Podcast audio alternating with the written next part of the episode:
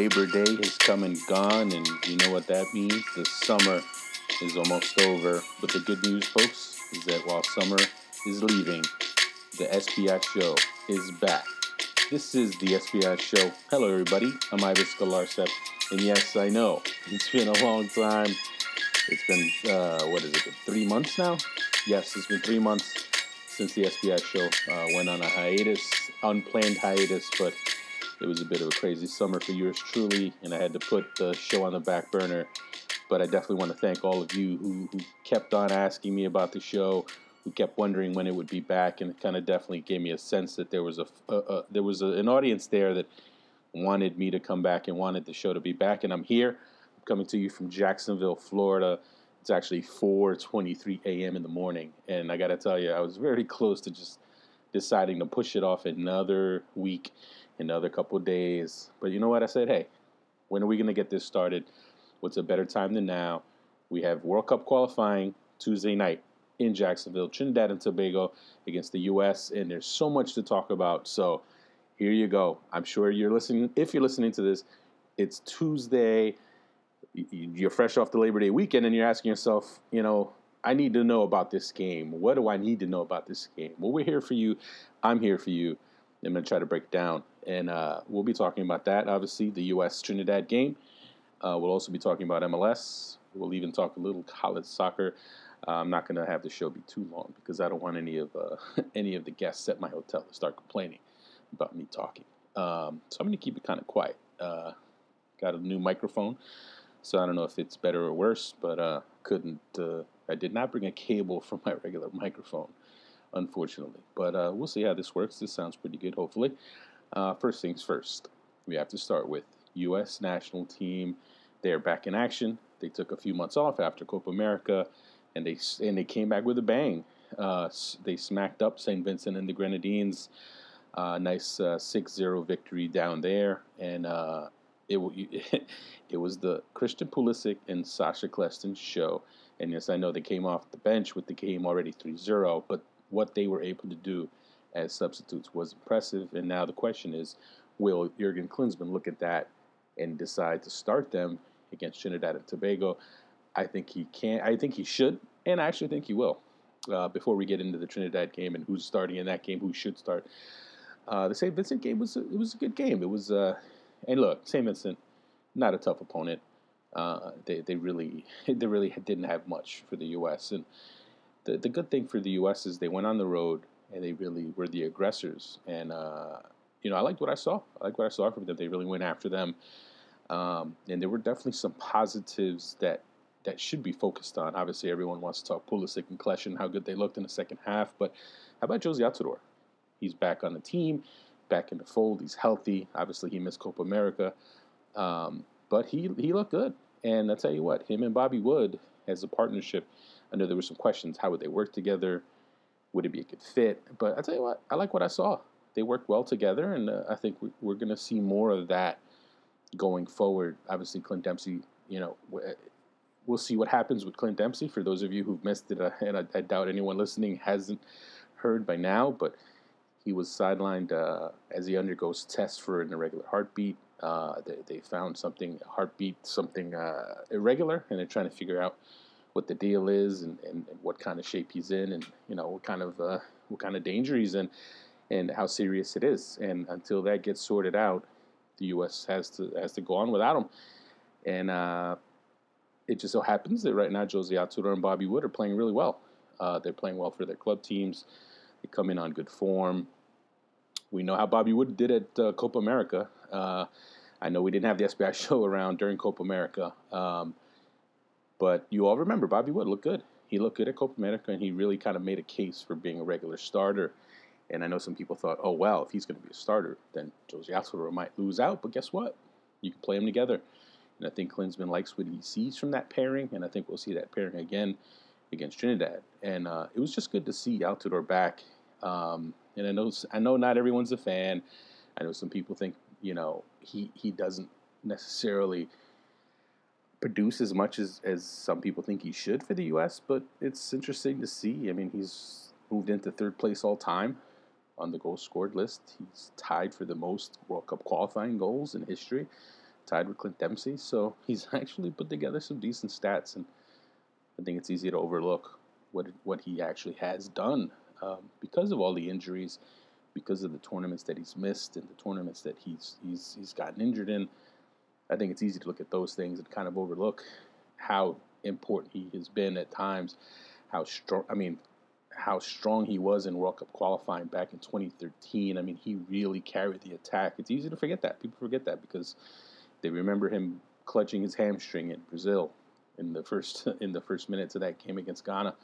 It's a little unfair, but you know what? He's back, and uh, hopefully he can stay healthy. Because I tell you what, the U.S. is better with him in the lineup with a healthy, inform Altidore. The world. The U.S. is a better team, so we'll see what happens there. Um, that's all there really is to talk about uh, as far as the starters go. Of course, we have to start uh, talk about uh, Christian Pulisic and Sacha Kljestan came off the bench and just shredded St. Vincent. And great to see Sacha Kljestan. Talking about a guy who you definitely can argue has been the best playmaker in MLS um, for the past two years. Definitely this year, I think he has really strong argument for that. Um, and he looks good. He looks comfortable. He looks like a player who has really found his form as an attacking midfielder, and uh, he's playing with a lot of confidence. He's he's more mature now he's a better player now than he was seven years ago when he was starting for Bob Bradley in World Cup qualifying. Go back when you go back to 2009. I mean, he was a good player then, but he's a better player now. And I know he's older, but he still brings something to the table. And when you don't have a Clint Dempsey around, you need a guy like Sacha Kljestan. And and I know a lot of people, myself included, thought that this, you know, at this point in time, Darlington Nagbe would be that guy to kind of step in and be a playmaker and, and, and be that creator. But look, Darlington Nagbe's not having a great year. You know, he obviously won MLS Cup in December. He was outstanding last year for Portland, but this year he has not played at the same level. And I think it was very telling that Jurgen Klinsmann put in Sacha Kljestan against St. Vincent and not Darlington Nagbe. I mean, that tells me that Kljestan stepped in and showed right away that he is at a different level than Nagbe right now. And I know that I know some people might not like the sound of that. I'm sure people in Portland are going to hate hearing that, but that's just the reality of it. And for whatever reason, Nagbe's not playing at his best. And uh, until he does, he's going to take a back seat and say shots of question, credit to Sacha Kljestan. He took advantage of his opportunity, and I think he's earned himself a start. I think he'll start against Trinidad. And I really want to tell you what, I really want to see him and Michael Bradley together. Again, we'll talk about Trinidad in a minute. Uh, but let's just wrap up the St. Vincent uh, conversation. And Christian Pulisic, I mean, come on. I feel like a lot of people were waiting for him to have this kind of game to show the things that people are waiting for, show the things people are hoping for to see out of him. U.S. fans desperate for the golden child to emerge, for the chosen one to emerge. I tell you what, he kind of looked like that guy. He looked like that guy, and I know Saint Vincent. It's Saint Vincent. You can't you can't read too much into it, but I think it said a lot that he got on the field there and looked so comfortable. That first touch, confidence on the ball, the shot, his non celebration after his second goal. I mean, the kid's got swagger. There's no question about it. And he's got skill. And uh, I think the future's now. I think the future is now for Christian Pulisic. Obviously, he's got to sort some things out at Dortmund. Big time competition there for playing time when you think about the players that they have in that roster at Dortmund, it's not easy. It's not even easy for him to get playing time.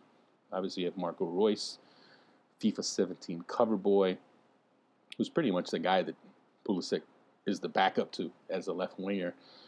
But then you have Andre Schurrle, who they signed, Ousmane Dembele, who they signed this summer, uh, Mario Götze, who obviously can play centrally, he can play wide. It's a lot of midfielders uh, for for not that many minutes. So Christian Pulisic. Uh, I think if I mean the good thing he's 17. He's turning 18 in a couple of weeks, um, so you don't have to go too crazy if he sits on the bench a bit. If he doesn't play as much now for Dortmund, I don't think people need to get in a panic mode. But I tell you what, right now for the U.S., he's good enough to play. He's good enough to play. He's good enough to go up against a team like Trinidad. He's good enough for me to go up against a team like Mexico or Costa Rica, even if it's just off the bench. But the kid can play and he's ready. And I think Klinsmann knows that.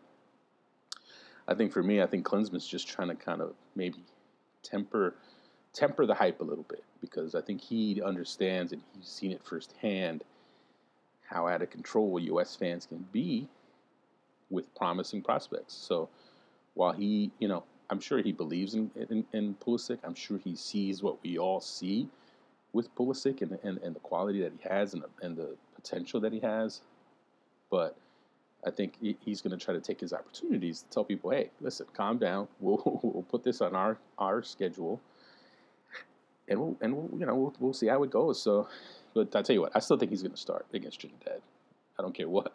For all the misdirection, look, Klinsmann's the king of misdirection. Uh, I can't tell you how many times he's he's made certain comments, and then I don't want to say he's done the opposite, but he likes to throw people off the scent a bit, and that's the read I got from listening to his comments about Pulisic on Monday, uh, Labor Day, his press conference. He was asked a lot about Pulisic. The one thing he did not do was say he wouldn't start Pulisic, which for me, it's kind of the giveaway. I think me, I think he's going to start Christian Pulisic against Trinidad. So we'll see what happens, and uh, this is going to be an interesting game. Trinidad is qualified already. They're on to the Hex. The U.S. is actually not officially in the Hex yet, um, but they're pretty much in. When you look at the uh, the standings and you look at what Guatemala has to do to catch the U.S., basically the U.S. has to get blown out by Trinidad, and Guatemala needs to blow out St. Vincent, and it needs to be a combined 12 goal difference. And I guess what? It's guess what, folks? It's not happening. Trinidad might score a goal or two against the U.S. They might even beat the U.S. They're not blowing out the U.S. Don't see that happening. I, I mean, I see the U.S. winning comfortably, but even in a worst case scenario, does anyone honestly and honestly think the U.S. is going to get blown out by Trinidad? Four or five goals. Uh, I mean, personally, I don't see. Uh, uh, I don't see Guatemala putting eight, seven, eight, nine goals on St. Vincent. As bad as St. Vincent is, I don't see it happening. So, I don't think anyone. I don't think any American fans are losing sleep over those scenarios.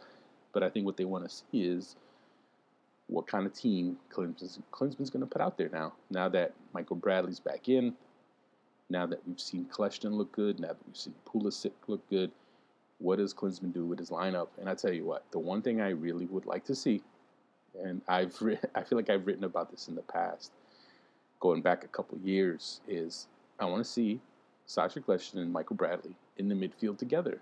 And I know some people with good memories might say, no, I don't want to see that. I saw that seven years ago, and it wasn't all that impressive. And I would argue that they're be- they're better players now. They're better fit now as a tandem. Because I tell you what, when I, I you know you go back to 2009, Michael Bradley had a lot more attacking freedom. Uh, Sacha Kljestan a lot of times had to defer to Bradley and had to kind of sit back, had to kind of cover for him, uh, had to kind of sacrifice some of his own attacking game in that tandem. And I feel now, seven years later, Michael Bradley is is a bit more uh, a bit more defensive minded. I mean, a bit more sets up deeper. Uh, I think he, he he's come to appreciate playing in that part of the field more. And I think Kljestan's attacking game, his his playmaking is is so much better now than it used to be. And I think for that reason, that combo, that combo could do really well. I think that combo is what we're going to see against Trinidad. And if it does well, we could definitely see that in the Hex. Because think about it, man, Sacha Kljestan has been, for two years now, has been playing in, in an attacking midfield role uh, in that Red Bulls midfield. And he, he has really sharpened his tools, man. He's sharpened his attacking tools. And, uh, and now we're seeing Michael Bradley at Toronto FC sharpening his defensive tools, sharpening his number six role. Uh, so I think they're gonna fit, they fit well together hopefully Klinsmann plays that, that tandem together. Uh, where does Pulisic fit in? I think Pulisic, you put him on the left wing, put Bedoya on the right wing. I think that's a pretty good midfield. Um, if you play a 4 4 2, you could also go 4 3 3, maybe play Pulisic as a winger, uh, as kind of a wide forward. Uh, although for me, I think you probably go 4 4 2 just because Trinidad, with their, with their quality on the wings, I don't know if you can get away with the 4 3 3 uh, against them. So I think we see the 4 4 2. Uh, defensively, Matt Besler. How about Matt Besler? Let's talk about Matt Besler. And uh, the new papa, his daughter was born while he was in the Caribbean. He was not going to make it back in time for the birth of his daughter. He stays with the U.S. team. He starts, he scores his first U.S. goal, and they do the rocking the cradle celebration. I mean, perfect. Talk about perfect, man. It was like storybook, right? I mean, if you're going to miss the birth of your daughter, that's a good way to make up for it a little bit. Score a goal, celebrate, uh, you know, do the rock the cradle celebration. So it was funny because when he did it, I thought to myself, his wife definitely told him, "You better score a goal since you missed this birth." And uh, it, it, actually it's funny because I mean I remember when my oldest son was born, uh, Ives Jr. I remember the next morning I went to uh, Manchester United was in town. Uh, they were playing, and Tim Howard was playing his first game for Man United, and, his, and of course it was his first time back since the transfer. This is back in 2003, and I went to the press conference. I went, uh, you know, I got a chance, to, you know, interview Tim Howard, interview Roy Keane, and uh, I was working at a newspaper at the time, and I remember going back to the office, and the reporters at the office, particularly the f- young female reporters at the office, uh, were just shocked that I would go cover an event the day after my son was born. And I was like, hey, listen, I, I was there for the birth. I, I handled my business there, cut the cord, you know, I was there, and there was nothing for me to do the next morning. So why not go? Why not go uh, interview Roy Keane? Why not go see Tim Howard? And I, it's funny because I still remember wearing the hospital bracelet on my wrist as I was at that uh, event in New York City, and uh, it was it was cool. It was cool. It's a it was an interesting time. But I mean, thinking back to that, and then thinking, imagining missing the birth of a child for your job is kind of crazy, kind of crazy. But it was just uh, unforeseen circumstances their daughter was born two weeks early, so it just kind of worked out that way. But great that he scored. Uh, he obviously uh, after that game he you know he left the team. He's with he's with his new daughter and his wife now, and long-winded story. Later, you have to replace Matt Besler in the central defense, and you got two candidates. You got Steve Birnbaum. You've got Omar Gonzalez. Yes, Omar Gonzalez is back, and for those of you who remember, it was a pretty ugly showing the last time he was with the U.S., which was in Guatemala, down in Guatemala. That nightmare loss to Guatemala. Um, but you know what? Credit to Omar Gonzalez. He did really well for Pachuca. He helped them win a title. He's improved as a player. He's fought his way back after after not making the Copa America squad. He continued to work, and now he's back, and he's got some competition now. You know, Steve Birnbaum. Credit to Steve Birnbaum. He's played well every chance he's got. Every every time Klinsmann has given him an opportunity, Birnbaum has taken it with both hands and done well. So that's a good competition between those two guys, and uh, you know I'm sure Klinsmann would love to see both of them uh, play together, uh, or love love to see them play. Uh, but obviously you have Geoff Cameron there. Geoff Cameron's been a rock in the in central defense uh, since Copa America, so I mean, for me, it's tough. It's tough. I'd probably go Birnbaum just because of how good he's looked for the U.S. Um, Omar Gonzalez, he's you know his time. I think his time will come. His opportunities will come. I'm not sure it's going to happen against Trinidad, but it's going to be up to Klinsmann to make that call there. Who do you play it right back against Trinidad? Who do you put it right back to deal with Joevin Jones? DeAndre Yedlin suspended. That's a tough assignment. So Michael Orozco, for me, he seems like the sensible pick because let's face it, Klinsmann loves Orozco. Orozco, Orozco, I believe Orozco played at Trinidad in November, and back then he wasn't even playing for his club team. So he's actually starting now for Club Tijuana, uh, playing regularly.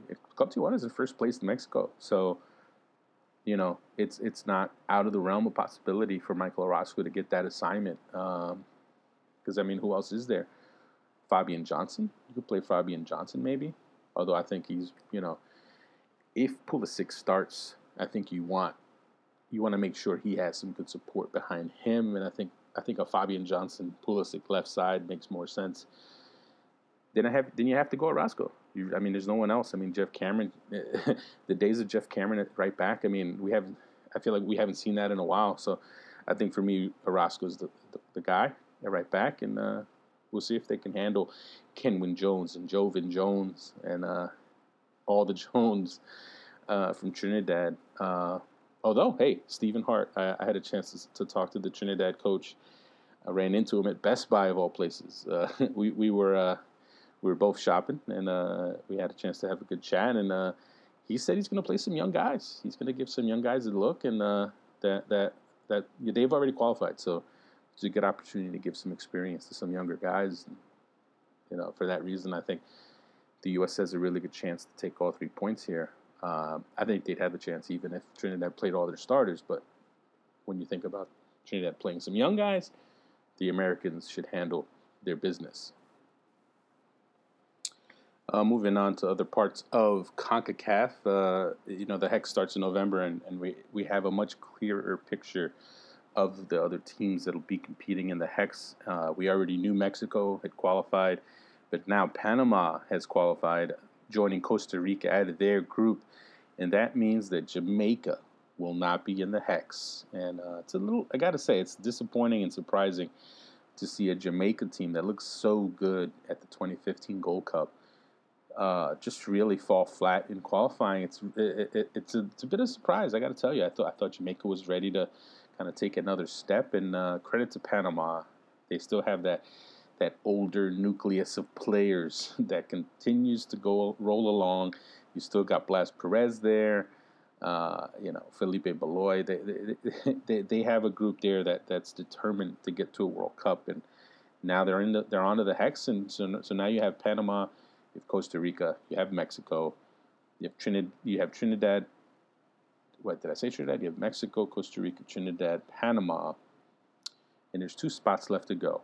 The U.S. is probably going to have one of those spots, and then the other spot is looking like Honduras. Honduras defeated Canada two to one, uh, putting Canada's chances on, on life support.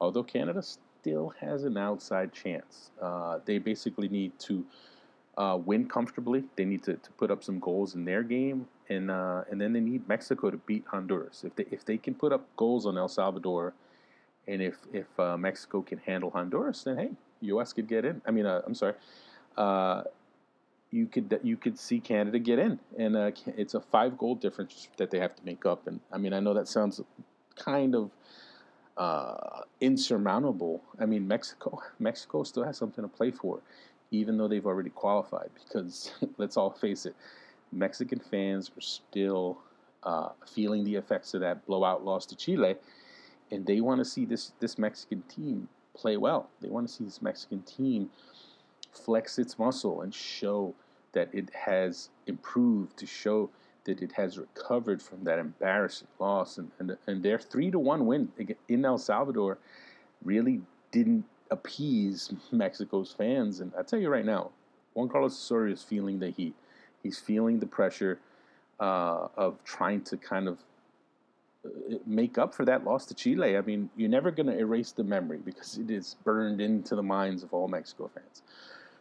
However, if Mexico can start playing really well, can start putting some victories together that shows people they're heading back in a positive direction, the, the pressure will ease off a little bit. Um, but that three to one win in El Salvador, and they actually were losing in that game. Uh, I don't think that did much to, to, to, to win back any Mexico fans. So I think this game in Azteca, I think Mexico is going to go. They're, they're going to be out for blood. I think they're going to look to put a big number up on Honduras. Um, and Honduras is an interesting team because I think they have some good attackers, some good attacking quality. I'm not sold on their defense. Um, so I think Mexico could do could could score some goals on Honduras, and then it leaves it up to Canada. I actually think Mexico will do what needs to be done for Canada, but I'm not sure if Canada will do what needs to be done for Canada. That's the big question mark, right? Can they take care of business at home? Can they put up the goals they need to put up?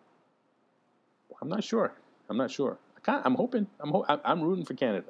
I'll, I'll gladly say that. Nothing against Honduras, um, but it's been so long since Canada's been there in the hex and, and you want to see them take that next step. There are neighbors to the north. You know, they obviously have Kyle Larin, uh, the MLS standout for Orlando City. So I'm not saying I'm rooting for Canada, but it'd be nice to see Canada, you know, give give the fans up there something to root for, something to cheer for. Uh, although Honduras, man, Honduras is a tough team. They they have that generation coming up now the, the, that looks so good at the Olympics. They have that talent.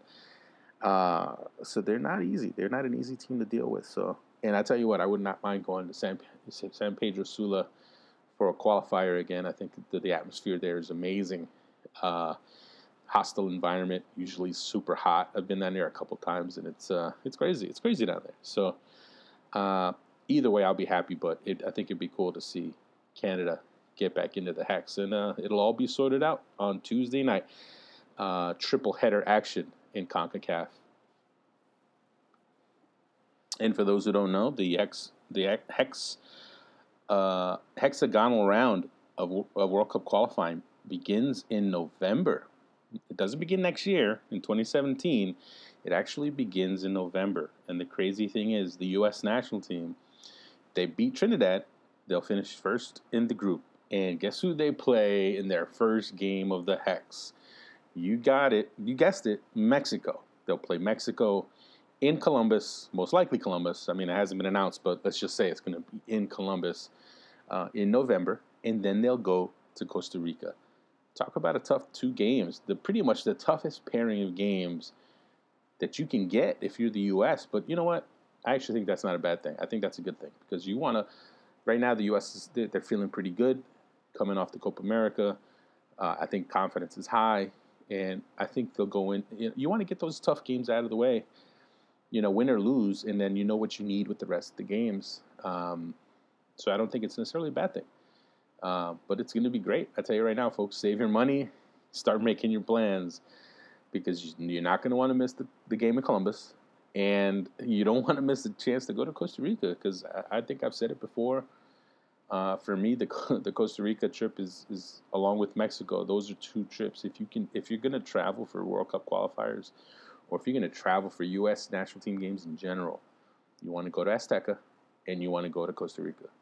I mean, it's just simple as that. I mean, those are two great trips. Costa Rica is a great country to visit as it is, but then to go there and support the U.S., uh, who's never won there, by the way. They've never won a qualifier in Costa Rica, and uh, I can tell you right now, the, the, the Costa Ricans can't wait to get the U.S. Uh, down there because uh, the, the funny thing about Costa Ricans are they have not gotten over the snow game. I've been down there. I've been down to Costa Rica and they'll still bring up the snow game. It's like this bur- this is like burned in their minds now that they will never get over the snow game. Um, so that'll be great. But hey, first things first, US has to take care of business. They have to beat Trinidad. If they do that, then uh, start making your plans, folks. Start booking your flights, start booking your hotels, start making your arrangements with your friends, and get that couch squared away, whatever it is. November is going to be wild because Mexico and Columbus is always a fun time. Dos a zero on deck. And then Costa Rica. Maybe we'll finally see the U.S. go to Costa Rica and win a qualifier. Who knows? It's possible.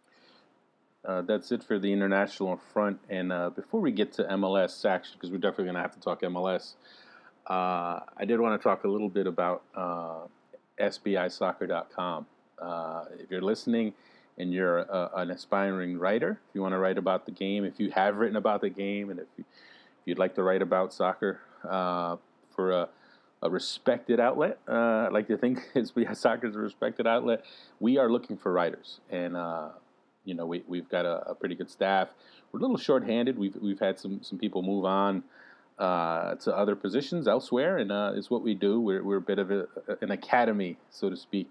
We've had a lot of people come through the SBI Academy and move on to bigger and better things in the soccer writing world, and uh, maybe you could be that next person. So if you're interested in joining the staff definitely reach out to us, reach out to me, and uh, we can discuss that. We, we're looking for writers, doesn't matter where you are in the country, uh, whether you're the West Coast, East Coast, you name it, Pacific Northwest, we're looking for people everywhere. So if you're interested, definitely reach out. You can reach me. Uh, you can email me at soccerbyives at gmail.com. Uh, so yeah, we're looking. So if you're interested and uh, you know you've, you've got a little bit of experience as a writer, that helps. That definitely helps because uh, you know every once in a while we get people who love the game but they haven't really written and, and they don't understand what goes into writing. It's not as easy as it looks. Uh, trust me on that one. But yeah, so we're looking. If you're interested, let us know. And uh, I know some people have asked about the site and how it's going, and, and, and you know it's it's it's had better days, but it's still chugging along. We've got a good group uh, a good group of people there, uh, keeping it rolling. Uh, obviously, my role has changed there. In case you guys haven't figured that out, uh, I'm at Goal.com. I'm I'm full time at Goal.com, senior writer slash deputy content manager at Goal.com. I've been doing that for a couple of years now, so that's my full time job and I still oversee SBI, but obviously I don't write uh, on the site as much anymore. But I pretty much am the coach, if you will, of the group that we have there, and uh, you know we're, we're trying to keep it rolling. So. Uh, we've got some talented young guys that that, that are, are developing and, and, and keeping keeping things going along, and uh, we're hoping for a big year ahead uh, on SBI Soccer. So keep reading. Make sure you have us bookmarked Make sure you follow on Twitter at, uh, at SBI Soccer uh, and also on Facebook. Uh, check out our Facebook page. We have updates there as well. Um, but yeah, we're just keeping the empire rolling along. Speaking of empires rolling along, getting back to MLS action and the LA Galaxy. Talk about a team that had a rough uh, week recently. Uh, the departure of Nigel de Jong, the broken foot and sur- subsequent surgery for Gyasi Zardes, injuries to Steven Gerrard and Jelle Van Damme. But guess what? None of that matters because Bruce Arena is still the coaching maestro. He helped lead the LA Galaxy to a victory, 2 to 1 victory over the Columbus Crew. And let's face it, the Columbus Crew are having a nightmare season. Uh, they were missing a bunch of players, so it, it, wasn't it wasn't the biggest, most surprising victory yet. But you know what? It's still a big win for an LA Galaxy team that had looked a little shaky. And with all those injuries and absences, you were starting to wonder could this be it? Because could this be the downfall of the Galaxy empire, the Galaxy dynasty? Could this be the year that they tumble out and don't even make the playoffs? I mean, let settle down, folks, because guess what? They're still going to have Robbie Keane. They're still going to have Gio Dos Santos. They're still going to have Steven Gerrard, Sebastian Lletget, Mike Magee, uh, they, Van Damme, uh, you know, they, AJ De La Garza, they're still a stacked team, right? They're still one of the better teams in MLS, and they still have Bruce Arena on the sidelines. So they're going to be in the conversation. They're going to be there. Believe it, believe it. They're going to be there in that conversation. Now, having said all that, we do have to talk about this Nigel de Jong transfer or free transfer uh, to Galatasaray because I, I know there was a there was a lot of controversy about it uh, because it kind of came out of nowhere. You know, he, Nigel de Jong was doing well for LA. He was playing really well, and I know he, there was the whole tackle with Darlington Nagbe, and, and, and, him having obviously a reputation as a dirty player. Uh, he was not a fan favorite outside of LA, obviously, but he was a good player. He was playing well for LA. He was doing the job that they brought him in to do, which was be that kind of you know to be that defensive midfielder, to be that that kind of anchor in the middle, and he did that job. He did it well, and uh, you know, you really you really wondered what would happen with that situation because, as we all know, his contract would have uh, kicked in into a guaranteed designated player contract for 2017 and 2018 if he played a certain number of games, and he was on his way to playing that number of games. But uh, you know, the LA Galaxy made that decision that you know what, we don't want this guy. We don't want this guy long term. Um, this was not a case of Nigel de Jong wanting to leave. Uh, you know, for the you know everyone I talked to, he wanted to stay, and I don't even think this was a case of uh, the Galaxy wanting him to leave or Bruce Arena wanting him to leave. Because tell you what, if you listen to Bruce Arena's comments after de Jong left, that did not sound like a coach who wanted him to leave. So, if so, it's interesting because if de Jong didn't want to leave, and Bruce Arena didn't want him to leave then who made the decision? And uh, I think you got to look at the upper management, right? I mean, the bean counters, the uh, Chris Klein, the president, uh, you know, ownership. So, because I mean, I tell you what, my theory on the whole thing is that LAFC is on the way. LAFC is coming. They just broke ground on their their multi-million dollar facility in downtown LA. They are two years away from being a serious problem for the galaxy, right? So if you're the galaxy, you see this like impending, uh, you know, rival, this impending threat you start taking stock of things. You start looking long term. You start thinking long term. You start thinking big picture. And you're looking at it and you say, listen, we need to be ready to go at them. We need to be ready to match them toe for toe, toe to toe, star for star, dollar for dollar. And maybe they looked at their, their books and maybe they looked at that Nigel de Jong contract and they said to themselves, do we really want a 33, 34 year old Nigel De Jong making three million, three and a half million dollars a year in 2018, 2017? And ultimately, the answer was no, right? I mean, what else could it be? Um, so, from that standpoint, you understand why maybe they did that, but at the same time, you're here to win titles, and getting rid of Nigel Young hurts their chances of winning a title this year. There is no question about it because they don't have anyone like him. They were never going to go find someone to replace him because of the timing of the deal. The deal was too late. It was after you know the the, the freeze. I mean, well, the roster freeze actually hasn't happened yet, but the transfer window is closed. So they're not going to go find an unemployed soccer player who can give them anything like what Nigel de Jong could give them. So, uh, it, it, I mean, at the end of the day, that's what it was. It was a trade off, a long a trade off. They traded away some short term quality to free up their options long term. And if you're a fan, obviously fans think in the now. Fans think about this year, about right now, and about winning now. Uh, and I think coaches are the same way.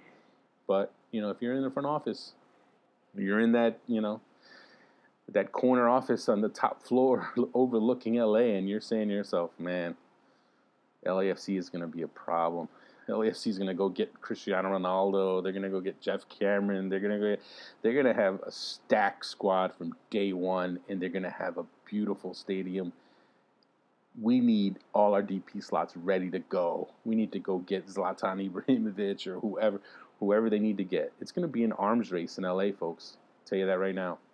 LA is going to be a serious, serious competition because for all of the Galaxy's history for all of their championships. The fact remains they play in Carson, which is south of LA, and LAFC is about to plant their flag right in the middle of LA. And anyone who hasn't been hooked by the Galaxy is gonna is gonna gravitate to the LAFC, the new team, the LAFC team. So uh, uh, the Galaxy had their hands full. They have their hands full, no question about it. It's gonna be fun to watch. And I know people from the smaller markets in America who don't have MLS teams are going to sit there and say, oh, another big city with two teams that they don't really need. And you know what? I, I'm just like I didn't agree with that logic when it came to New York. I disagree with that logic with LA. LA can absolutely have two teams, and I think it's going to be huge for the league. So we'll see what happens there. But uh, yeah, no, the de Jong thing was weird, and then of course there was that video MLS Soccer put out basically trashing Nigel de Jong. And as you may or may not know, if you listen to the show or if you follow me on Twitter or if you listen to me or if you read my stuff, I really don't go after colleagues ever, ever. I, you know, even I mean, there's people that I cannot stand in my profession, but guess what? I'll never go at them, even when they mess up, or even when they say stupid things or do stupid things. I like for me, it's just professional courtesy. That's just how I. That's how I roll. That's how I how I was brought up. That's how I grew up in the business. Like you keep that stuff private. We're all here trying to do the same job. Not, you know, we're all gonna make mistakes. Uh, so there's never a need to go after someone publicly. But I tell you what, MLS soccer, for whatever it is that they think they are now or try to be, that video was embarrassing. And if you didn't see the video, basically they put a video out just kind of trying to rationalize letting Nigel de Jong go and they did that by basically ripping him, by basically saying, here's a guy who didn't score any goals, didn't have any assists, and, and it was it was like a good riddance video. And it was just weird for the league's website to just trash a player who didn't do anything wrong. I mean, yes, he had the ugly tackle on de Jong, but he, he, he played. He played well. He he didn't do anything wrong, and the the, the, zero goals and zero assists, like that was stupid to even bring up. He's a defensive midfielder. This is absolutely idiotic.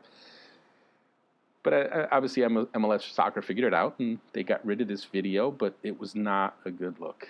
It was not a good look at all. And I mean, for for the conspiracy theorists out there, you know, it'd be easy to look at that and say, well, where did that come from? Is that the league office?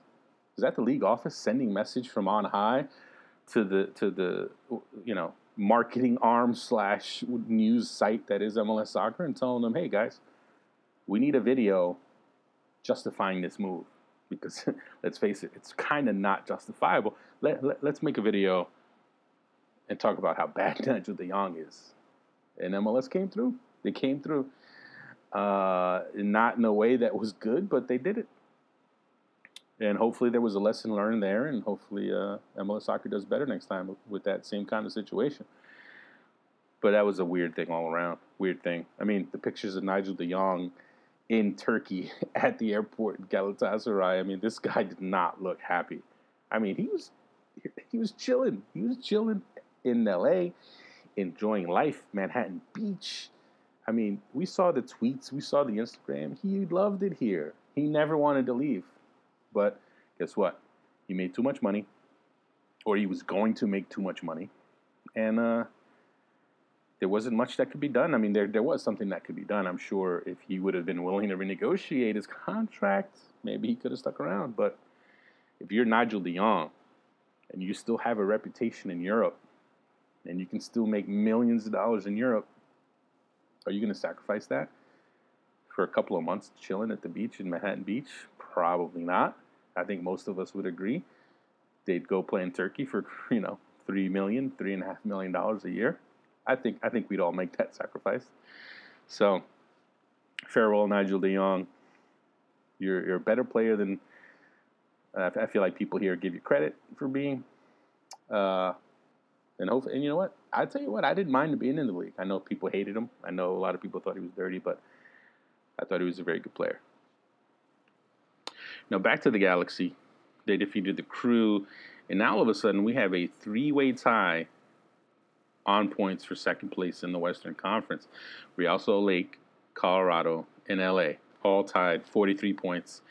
And running away with the West is none other than FC Dallas on 51 points, coming off an impressive victory over the Portland Timbers. And, and I tell you what, I think I, I, don't think I'm jinxing them, but I think you can start chiseling the Supporters Shield tro- uh, trophy now. I think you can start putting FC Dallas's name on it because it's going to be hard for anyone to catch them um, anyone in the East. I think. I mean, right now they have eight point. They have an eight point lead on everyone in the in, in the Western Conference.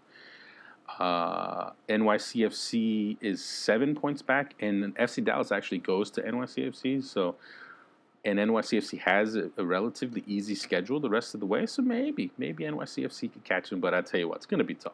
I think FC Dallas is looking good for the Supporters Shield uh, credit to them, man. Credit to Oscar Pareja. They've had a good year. Obviously, the whole Fabian Castillo fiasco, which I gotta tell you, folks, I apologize that the SBI show was not rolling around that time of the fia- of the Castillo fiasco because we definitely could have had a field day with that. That was and look, I think I, I, I think I said it on Twitter. If I didn't, I'll say it here.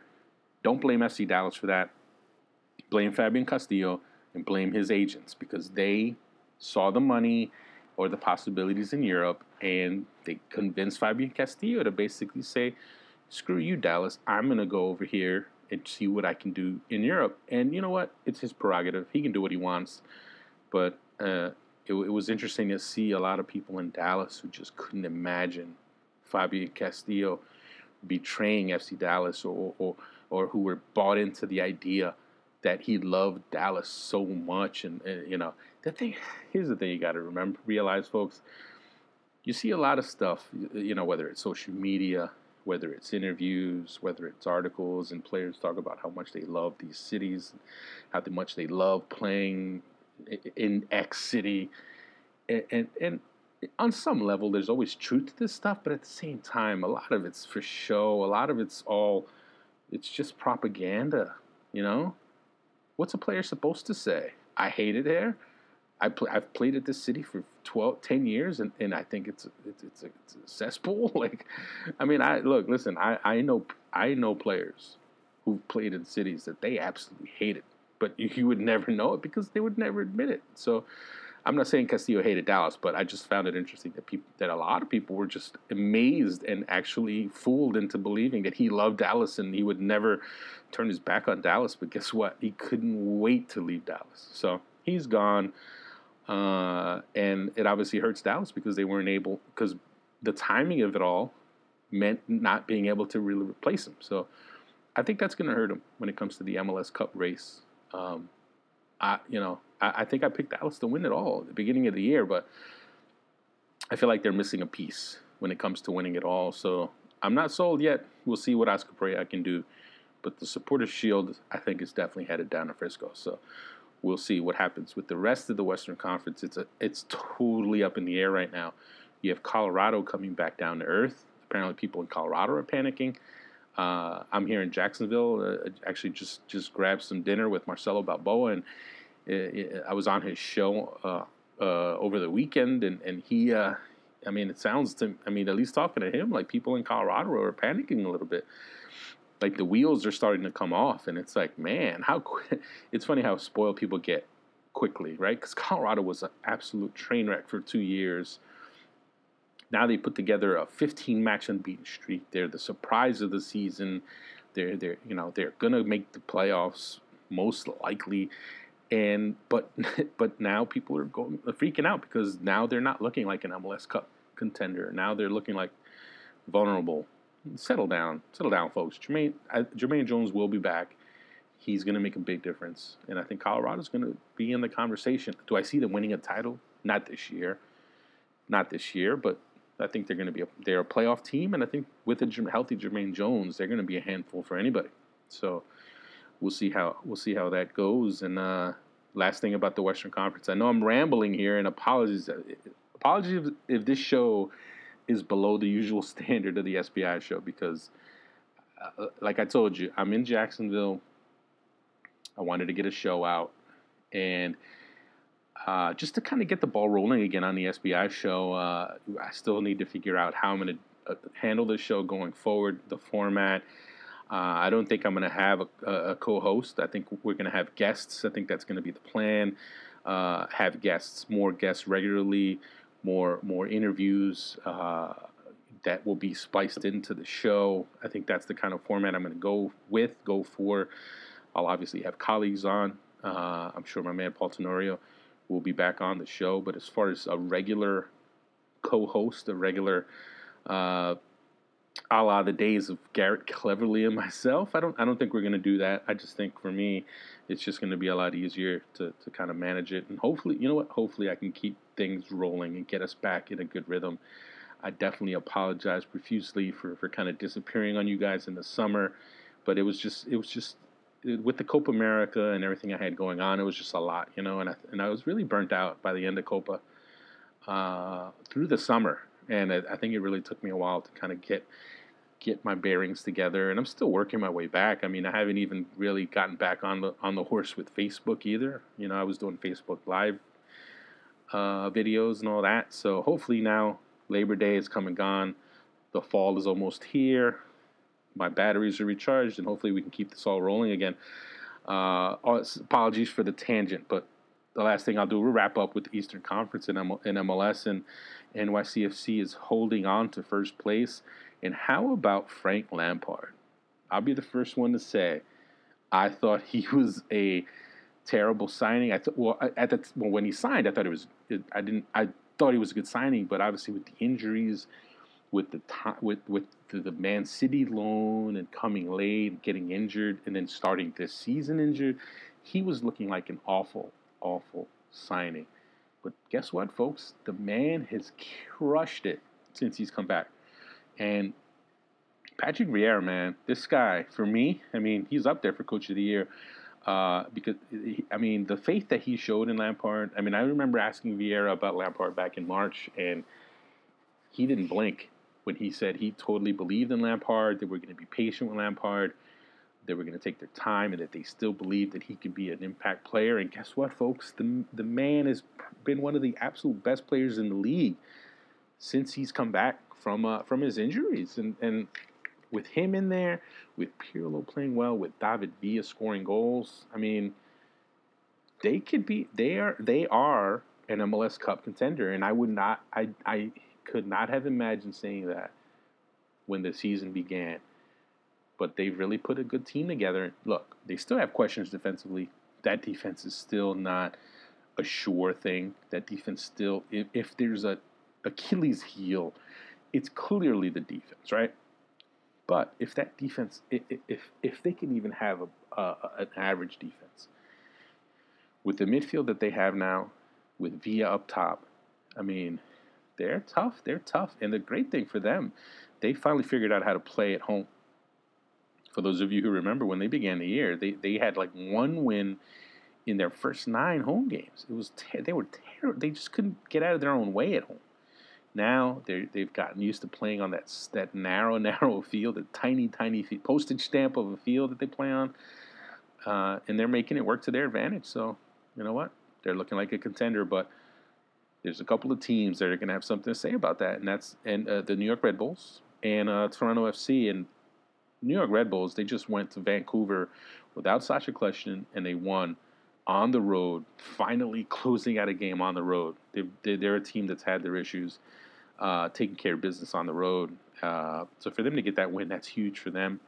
Uh, keep the pressure on NYCFC. Right now, the Red Bulls are one point behind NYCFC, uh, and we're what six games to go. So that's a pretty tough, tough race there. And the other team is Toronto FC, who uh, you know they they overcame a rash of injuries in the summer. They had a lot of young guys step up for them and uh, they're in the race. Even though Giovinco's got a, a bit of an injury now, I think they're going to be fine. I mean, Jozy Altidore's playing great. Michael Bradley's playing well. Will Johnson is playing well, and now he's he's going to be motivated, I think, by the snub from Canada from uh, you know their decision not to call him in for qualifying, and they're going to be right there. Those are the three teams to beat in the Eastern Conference, and and you know what? For me, NYC FC and the Red Bulls, you got to put them in the MLS Cup conversation. You do. I don't know about Toronto FC. I want to put them in, but I don't know. There's something there.